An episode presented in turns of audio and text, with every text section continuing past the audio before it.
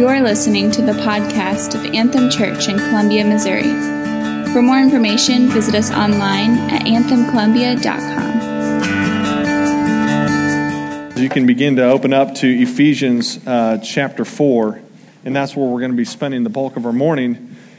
And so, um, man, there's a lot going on in the life of our church. You see that with baptisms, and um, it's just it's fun. And if you didn't believe in college ministry, hopefully the last few weeks would help give you that vision for what God can do in the life of college students. But again, there's a lot going on. I think Lauren and Austin is your guys' one year anniversary. I, my wife and I, we're going to celebrate seven years next Monday. Uh, and and that's pretty exciting. But I just want to be honest with you. In the the whole pursuit process of my wife, I really just wanted to be married. Um, I didn't necessarily think about the implications of what it'd mean to be a husband and a father. I was just like, I got to get this girl, right? Like, here she was, uh, you know, all 5'11, this tall blonde gal that played college soccer. Uh, she's traveled the world, uh, full ride law student. Like when the bank printed her statement, they used black ink. When they did mine, it was in red ink. Like in every way, she was like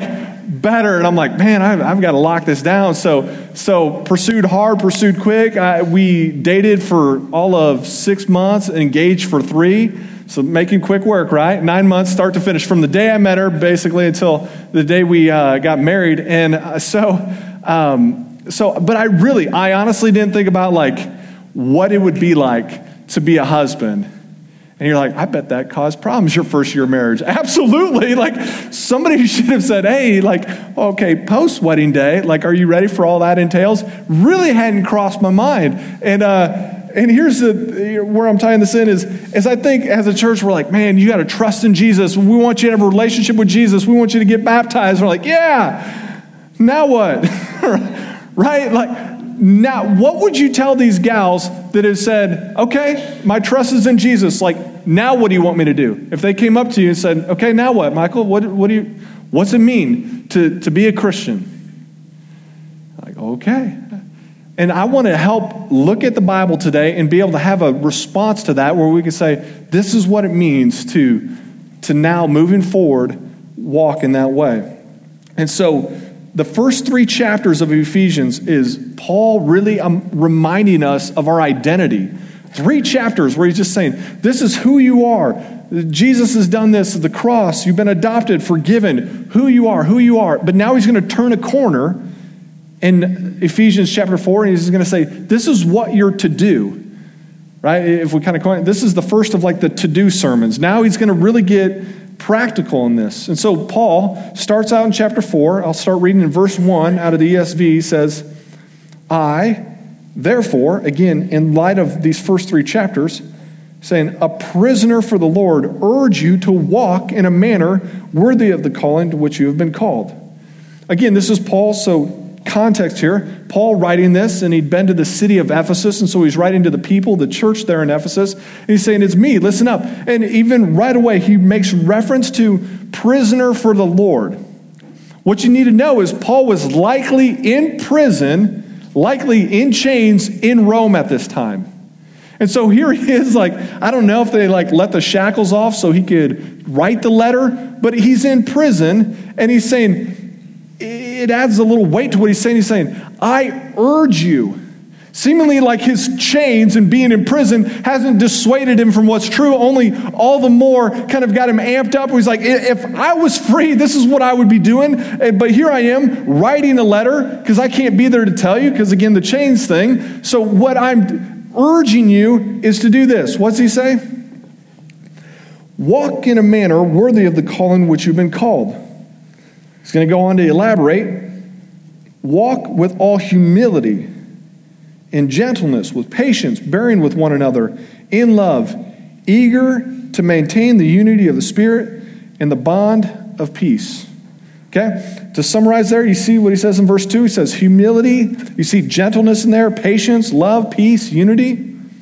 If, if you've been around, you, maybe the Bible, you've, you've come across the fruits of the Spirit in Galatians chapter 5 where he says uh, the fruit of the Spirit is love, joy, peace, patience, kindness, goodness, faithfulness, gentleness, self control. Right? It's a very similar list that we see in these things. And he, he's saying, what should be had from this relationship with God, you should manifest these sort of fruits. Because I'm telling you, what doesn't come natural for a human, right? If you've interacted with people or, or you look at yourself in the mirror, you know what, what you have to train children, what you have to train yourself in? Humility, gentleness, patience, right? Those are things that, that oftentimes get tried and are not necessarily true of us. And so what he says is you need to walk in these things. It's going to take effort to do that. In John 15, he would use the word abide or remain. So you're going to have to continue to invest. You're going to have to continue to do these things. For those of you that are married, it's going to be a continual investment I'm looking at Michael and Morgan. They just got married like two weeks ago, right? It's going to be a continual investment in your marriage. What you said, you know, a couple weeks ago, your vows, you would think that would be good for the rest of your life? No, not, right? If that's news to you, like, let's just meet and we'll just start the counseling now, right? To any of you, like, you should know that, that just a one time deal with your, your wife, it's going to be a process of investing in that relationship. It's going to be a process, a lifelong process. To which some of you are like, wait, are you saying we have to do something as Christians? Absolutely. In regards to our salvation, no. Jesus dying on the cross, that's efficient. We can't do good works to, to get and earn heaven. But in our Christian walk, that is going to look like something. We're going to have to actively do something. And so here's what he's, again, this is reference to Jesus in the Lord's Prayer. Remember what he taught us to pray? Said, Forgive us of our sins as we forgive others who sin against us. Does that make sense? That, that since Jesus has been forgiving us, we also have to forgive others.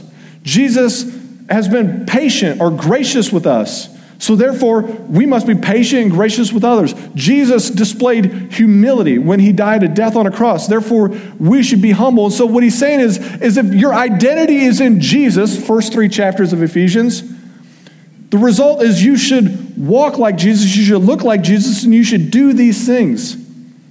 And failure to do that, wouldn't you just be the biggest hypocrite ever? Like, Lord, thank you for forgiving me. No, I'm not going to forgive that other person. Lord, thanks for your patience with me. I just, I'm not going to be patient with other people. Right? Because Jesus was and it all, is all these things, we must also be so to others. So, an illustration that I'm going to use, if we got the tank up here, might as well really leverage it. Uh, Mark Aaron, uh, pastor of mine, said, We really stand under the waterfall of God's mercy and grace and His love. Now, you can't just bring a waterfall, right, into a hotel. Uh, 700 gallons of water you can, but but not a waterfall. And so it's this concept, guys, that, that we stand under the waterfall of God's love and mercy. And so we get poured into, we get filled up.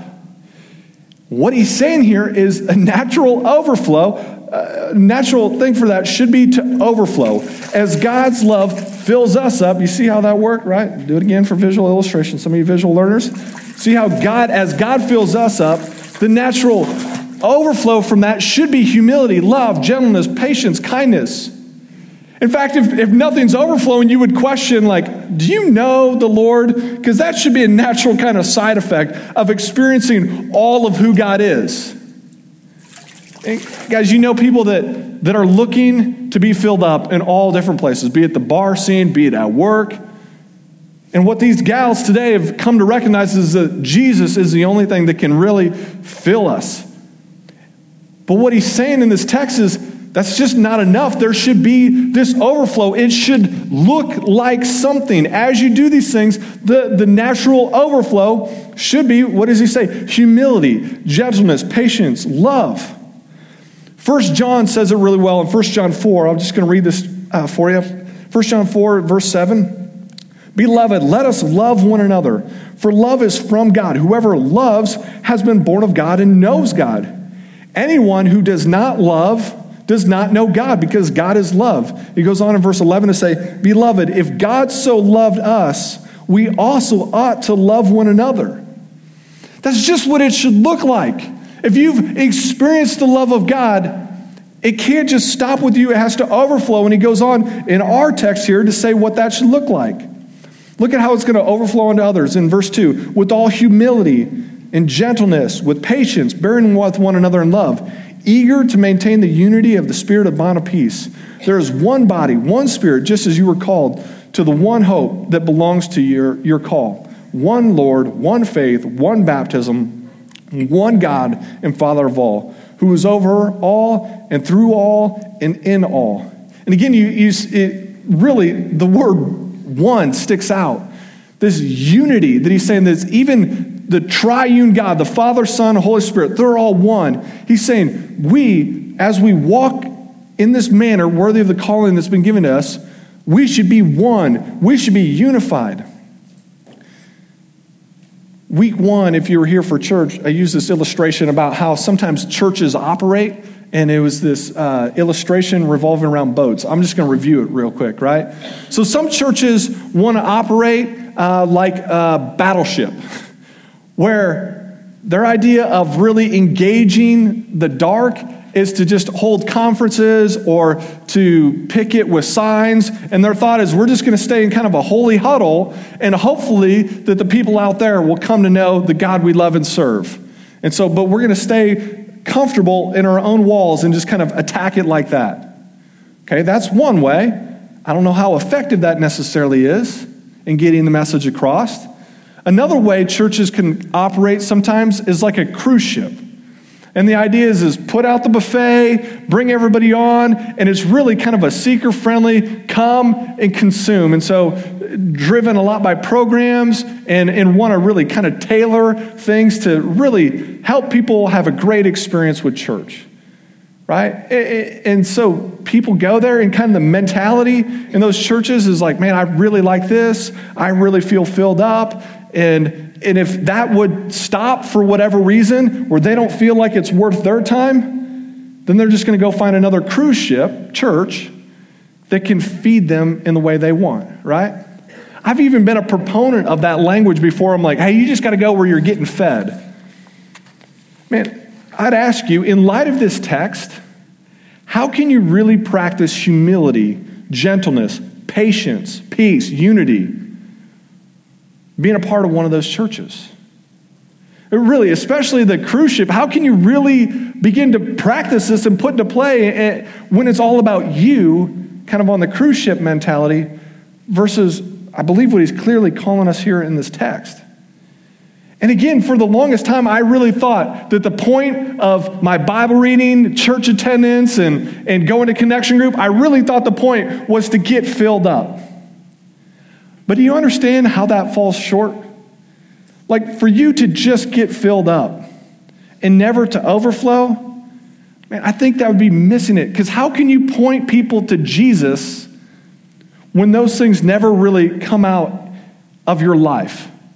Does that make sense? And so, what I believe he's saying in this text is that, that when you overflow, when you do these things, people might not be able to directly see the Lord, but when they see the Lord in you and they see the level of humility that you have, the level of patience you have, your generosity, it prompts people to say, I've got a question. Why would you do that?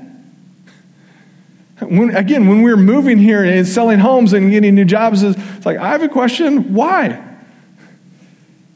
And then in that moment, you get to say, because we have a loving God who has been all these things and then some to us. But here's the reality is I think if we just simply overflow as an individual, that gives some kind of correlation to there might be God behind this. But I think what really, I'm not a very good waiter, so bear with me here. But if you can collect these babies and they can overflow together, now all of a sudden you got something that looks a little more like the waterfall, which is the source, right? See, it's not enough to just overflow individually. And I think we're going to see and be able to make that case from this text. That if we truly want to put Christ on display, it's not enough to do so individually, we have to do it collectively. Christ will be displayed through the church coming together. Now, work with me here because, again, those that are saved by Jesus, we're called to proclaim Jesus. And you all know that if we just tell people, that's not enough. There's got to be actions that accompany this. Uh, I think it's in 1 Peter 3 where it says, Dear children, let us not love with words or tongue, but with actions and in truth. Like there's got to be some actions that back up that we really believe what we believe. Now I'm asking you, what's going to more fully put that on display? One individual or a collective group of individuals doing that together.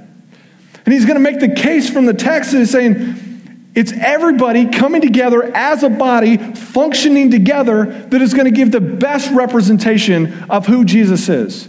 Okay, I don't want you to miss this because I missed this for so long in my life. Initially, the progression was like, I just need to get filled up. And then it's like, okay, I just need to overflow. And then you start reading today's text, and you're like, oh, wow, it's bigger than me. What's he saying? How's this going to get done? In verse 7. But grace was given to each one of us according to the measure of Christ's gift. Therefore, it says, when he ascended on high and led, host, and led a host of captives, and he gave gifts to men. And saying he ascended, what does it mean? But he also descended to the lower regions, the earth. He who descended is the one who also ascended far above all the heavens, that he might uh, fill all things. Now let's time out, right? Confusing. I don't know if you guys read commentaries coming in today, but having an opportunity to study this out, what he's referencing here is Psalm 66, verse 18, which talks about how a king would come and he would lead captives, and then people would give that king uh, treasures. And so, what was, what was taking place in old time when they would conquer a nation, a group of people? They would bring those captive people and they would have a procession and people would be hooting and hollering as they'd bring them back to their hometown. And all these warriors, all these people would have, from these conquered kingdoms, grabbed spoils, gold, silver, articles of value. And they would have been there and it would have just been an excitement. And here's the king, the leader of this great nation that has just conquered people. And this parade would take place. And it's like, here's our conquered people going before us. And all the people from their spoils that they had received while at war they'd be like, yeah, king. And it was kind of like a reverse parade. Instead of like them throwing stuff out, they're like throwing, like, I don't know, gold bars or what, but like they're giving it back to the king. They're saying, You're awesome. You're victorious. You are so great. Now, what Paul does is he flips the language here and he's saying, okay, now we've had a king that has come, who has defeated death, who has defeated Satan, and here's our king. He actually is giving gifts out. from his spoils. And so he's saying, This is who God is, that, that he is so generous that while he has won the battle and conquered, he goes beyond that. He's like, A gift for you, and a gift for you, and just kind of makes his way and is giving everyone gifts. And what, kind of gifts are these? In verse 11, he goes on to say, He gave some to be apostles, some to be prophets, others evangelists, shepherds, teachers. And this is an exhaustive, exhaustive list. I think you go elsewhere in Scripture and find that there's some that are given the gift of mercy, of generosity, wisdom, counseling, worship. There's just all these different gifts that God has given to people. And what does he say to do with these gifts? Verse 12. Feel free to underline in your Bible. Those gifts are to equip the saints for the work of ministry for building up the body of Christ. Those gifts are to be used to equip the saints. They're given to equip the saints, to give them the necessary tools for the work of ministry. And don't miss a little comma. For, for what? For building up the body of Christ. So, as to say, when we come together, when we compile our gifts and work together as one body, we put Christ on display. And again, he says, Jesus is the head of all things. And so, if we want to put Christ on display, we have to do it collectively. Because here's the, the reality. If you're not aware of this, let me make you aware of it. No one in here is Jesus. Okay? All right? And no one actually really represents all of who Jesus was. Do you understand that? That Jesus was merciful, but, but also uh, he was zealous and, and he was gracious and compassionate, but also a really good teacher. Jesus manifested all these things at the same time. Like he was fully all these things. Now, knowing some of you, what, what I know about Joel Wise, I know Joel is, is zealous and he really loves righteousness like Jesus does. but he's perhaps not the most merciful person. But I know Sierra, Sierra right in front of me, like, you're really merciful, but I don't know how strong you are necessarily on, on say, teaching or, or these things. Zoe is really good at hospitality, Rachel at administration. Paige, I know you don't believe this, but I was like, you're probably like have like this gift of patience and, and you have five kids. Either your gift is like the gift of childbearing, but you have to have some level of patience that goes with raising all these kids, right? There's there's all these different gifts that have been given to us. And he's saying, all these you put them together, and since no one is fully Jesus, but if we can get these gifts together, working together for the building up the body, then we have an opportunity to put Jesus on display.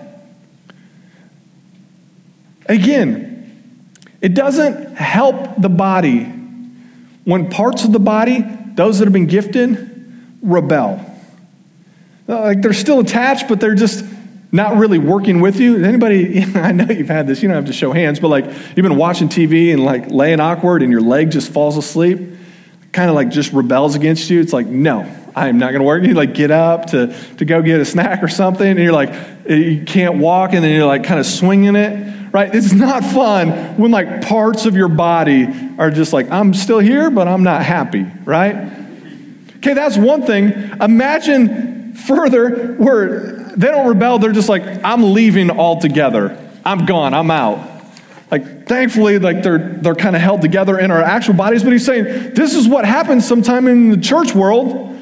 Is a church doesn't make a way for hands to serve, and so the hands are like, you know what? I'm out, gone. It's like, where'd hand go? He was mad. He just you weren't serving, so he left. Found a bunch of other hands. They're really good at serving. What do they teach the Bible? No. Do they baptize? Do they do communion? Well, no, but they serve. And Hand's happy because he gets to do what he wants to do. Is that helpful in building up the body?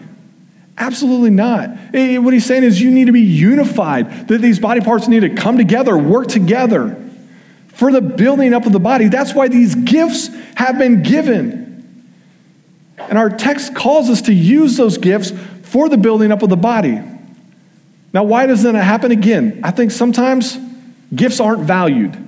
You get people that are really strong leaders, that are really strong visionaries, and the fact of, of helping people that are broken and hurting just seems like it'll slow down, and so that doesn't get done. Oftentimes, honestly, confession, that's one of the first things to go. And so you have to have these other ministries start up, such as be it Salvation Army or other places, where like, well, we're going to meet the tangible needs of people.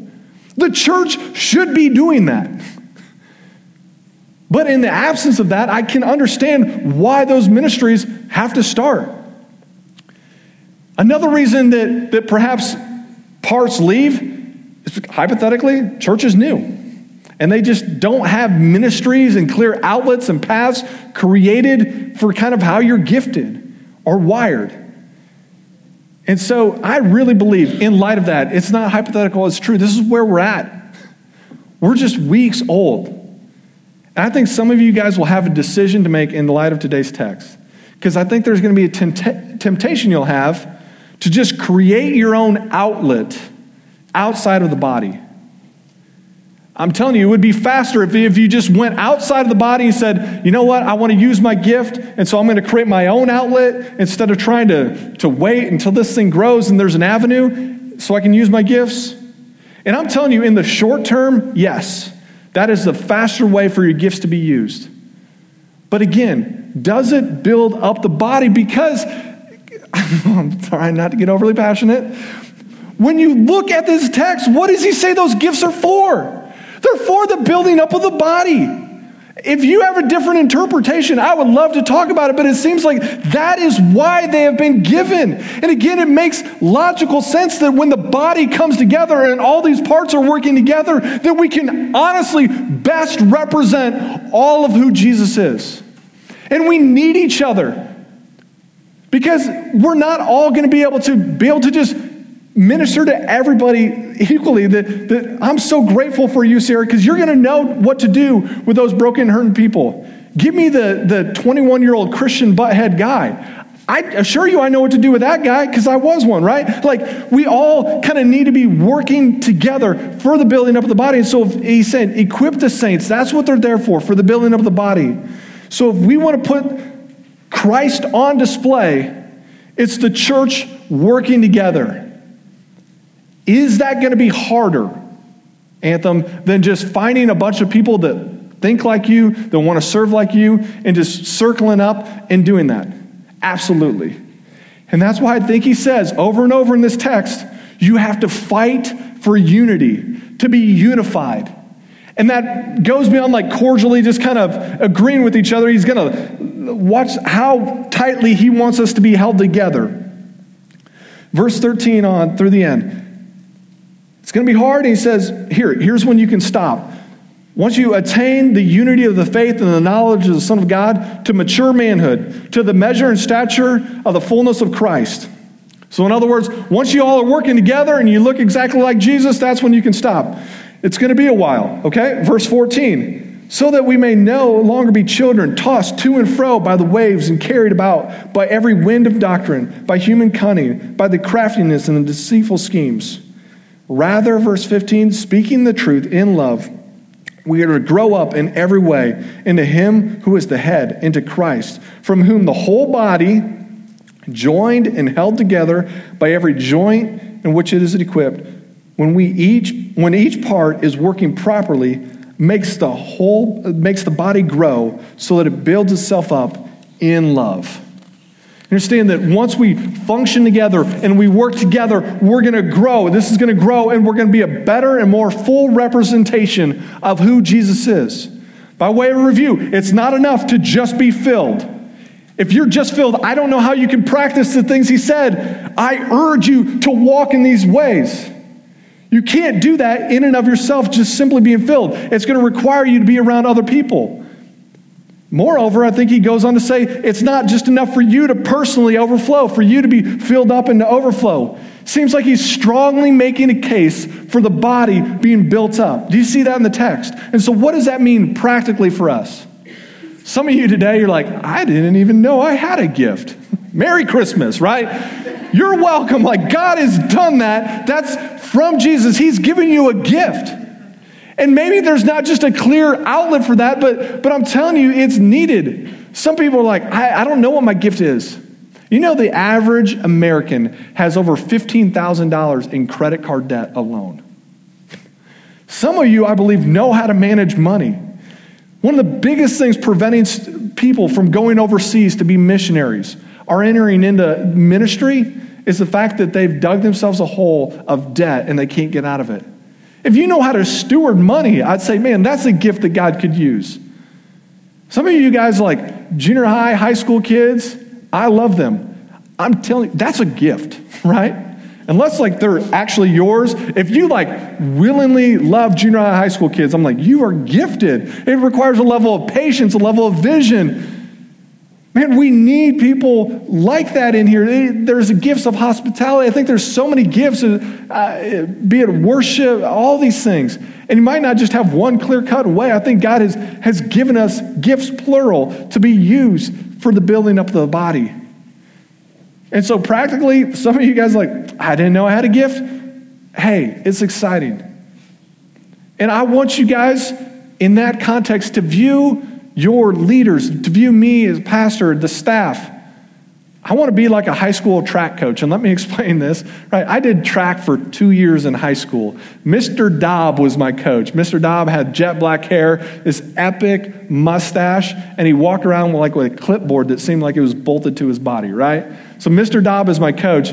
And the first event he had me run in high school was a 400 uh, meters on a 200 meter track. And so, first event, I'm like, take off and, and run the first 200 meters in like blazing speed, but there was still a whole nother lap to be completed. You ever heard of the phrase like hitting a wall? Oh my word, like I hit a wall, fell down, and I'm dragging myself across the line. So Mr. Dobb learned 400 meters, too long for Stan Hayek, right? So he's like, well, let's try 200 meters. Well, it's good. Like, I, I, wasn't completely short of breath, but I wasn't just that fast, right? So it's like, okay, not the 200 meters. Maybe, maybe you can jump things, right? You're 6'3. No, right? Like, could not jump. The, tried the high jump thing. You're like, if like, if you got points for crushing the bar, I was on it, but not clearing it. Like there was this guy that was so much shorter than me that just like bounded over. I'm like, okay, you take that event. And but Mr. Dobb, like, still working the mile? Huh? No, no. Come on, right? Like, not a miler, but the 110 high hurdles. 110 meters. I wasn't going to lose my breath. And the fact that you had to jump over things, like, allowed me to keep up with the competition uh, somewhat. You know, like, it was enough, though, where, where I, on my team, I could sometimes place, win some medals, and, and contribute in that way. I say all that to say it took a while to kind of find my place, my role on the track team. Some of you guys, it may take trying a few things. Man, there, there's no shame in that. There's there, try a few things. Because here's the reality like the meet's already been won. Like, if you don't know how this ends, Jesus comes back, defeats Satan, and we live eternally with God forever, right? Like, the game is over, but functionally, I feel like God is graciously like, hey, why don't you participate? Like, get in there. And you're like, okay. And like, you're hiked up shorts, you're like trying to compete, and it's like, good. You're not going to hurt anything, right? I believe it's to his joy to just let us share in the ministry. Again, the big thing has been won, but, but God is inviting us to play a role in this. And I'd say, man, I really want to invite you in and really put that pressure on your leaders, on us as a staff. Again, in using our gifts together, we're going to help people better understand a full picture of who God is. And I, I know that we are young. And to those that are kind of outside the body, I don't want to push you away. I want you to, to feel welcome, feel loved, but know that it's texts like this that are going to really want to push you because I really believe it's going to be to your joy to lean in and get connected. I believe it's to your blessing to be under authority. I believe you're going to have, uh, uh it's going to be so uh, energizing to you to be used in this way. I really do believe that. And so there is going to be a level of urging in my voice, like Paul, I believe, is urging them in, in his tone here to participate in those ways.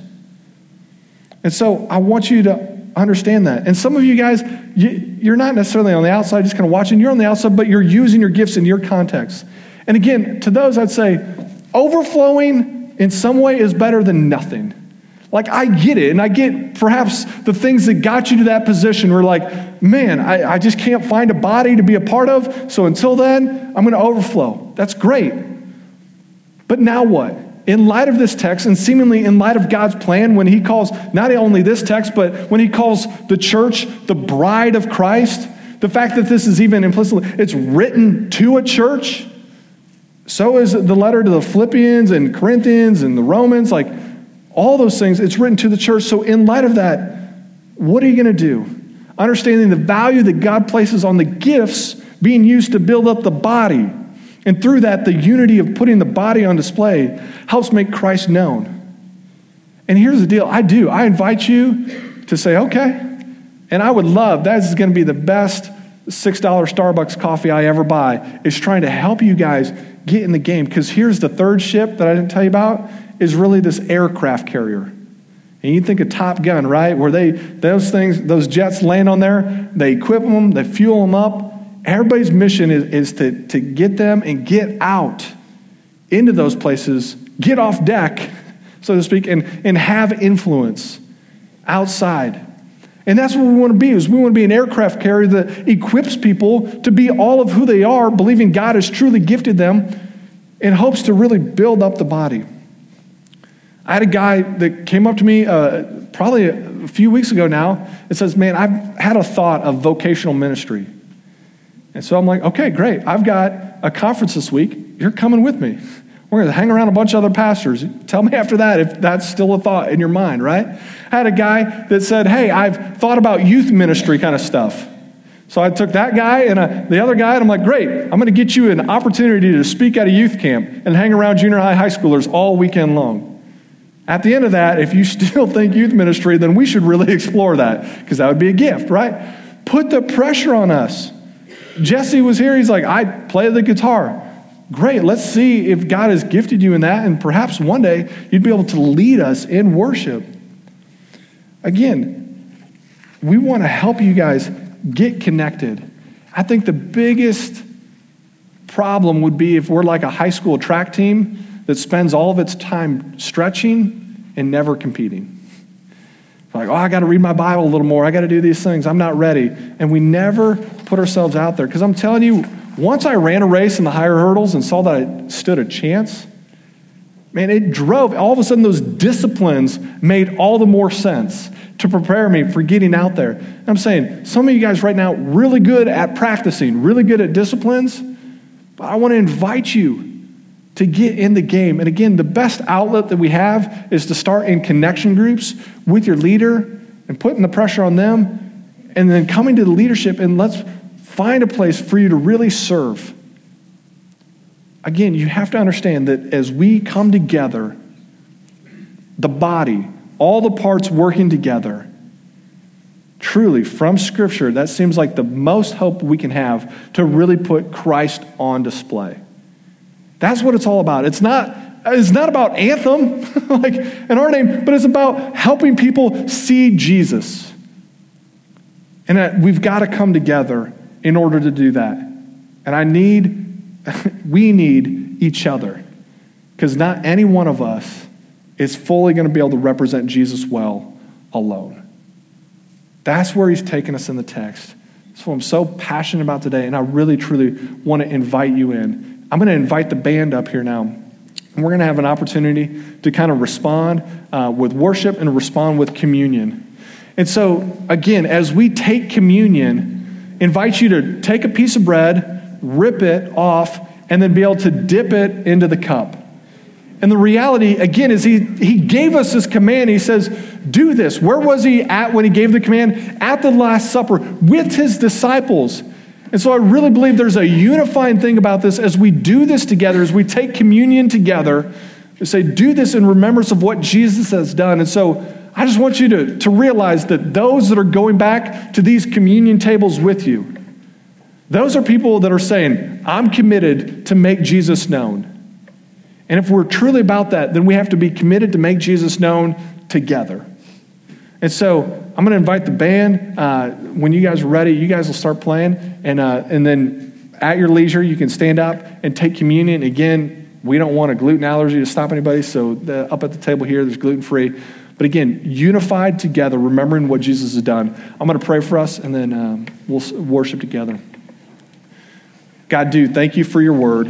And uh, thank you that you have truly um, just saved us Thanks for the gals getting baptized. We just praise you for their stories. And God, we want to walk in a manner worthy what you called us. And we see from your text that that means doing it together. And so, Lord, as we just celebrate what you've done and we do that together, would there just be a strength that we feel in our souls knowing that it's not up to us alone, but you've put in place the body to all work together to best put you on display. So we praise you and we worship you now and we take communion together in your name, Jesus.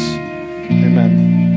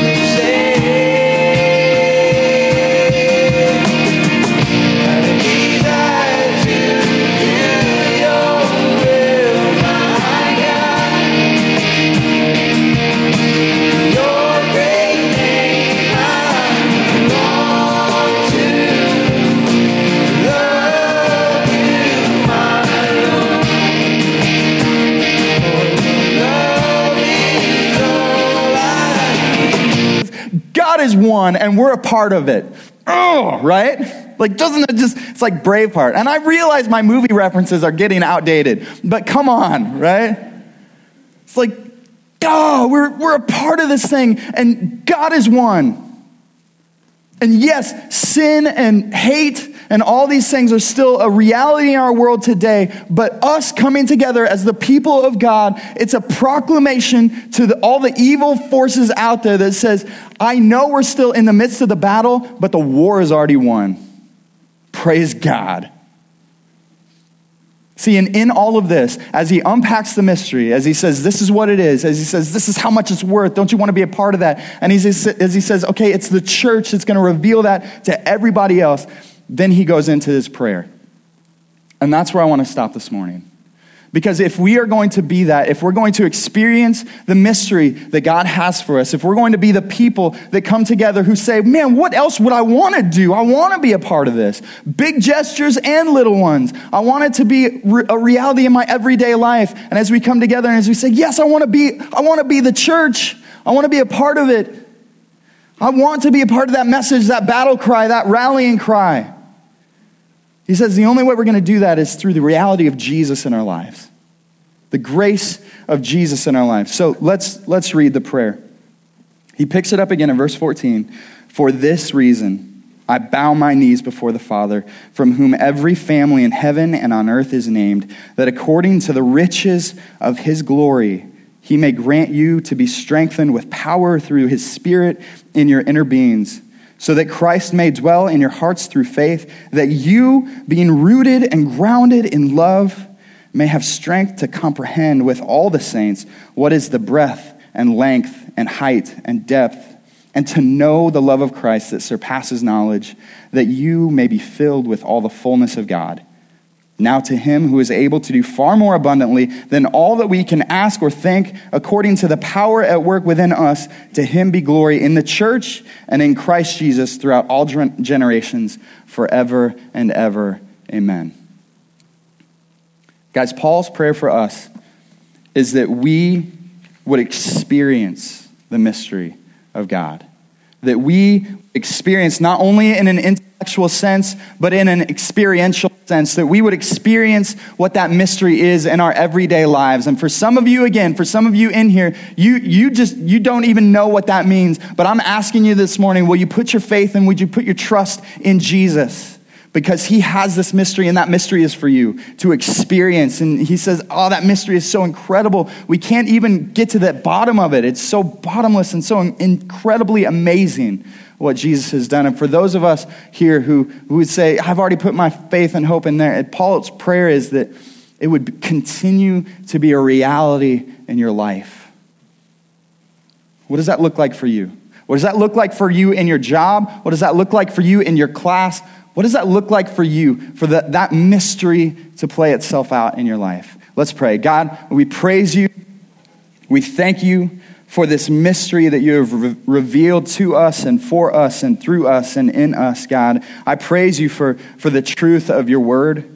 And God, I pray that you would help us as the church. I pray that you would help us as people who were once far from you, as people who were once without even knowing there's hope in the world. God, I pray that for us, that you would bring us close to you, God, that you would, uh, for those of you who, who are still far from you, who are still trapped and lost in their sin and brokenness, God, I pray that the reality of that, of that mystery, that they can be heirs, God, that they can be partakers of the promise, that they can be part of one body under you, God, I pray that that reality would be a reality for them today.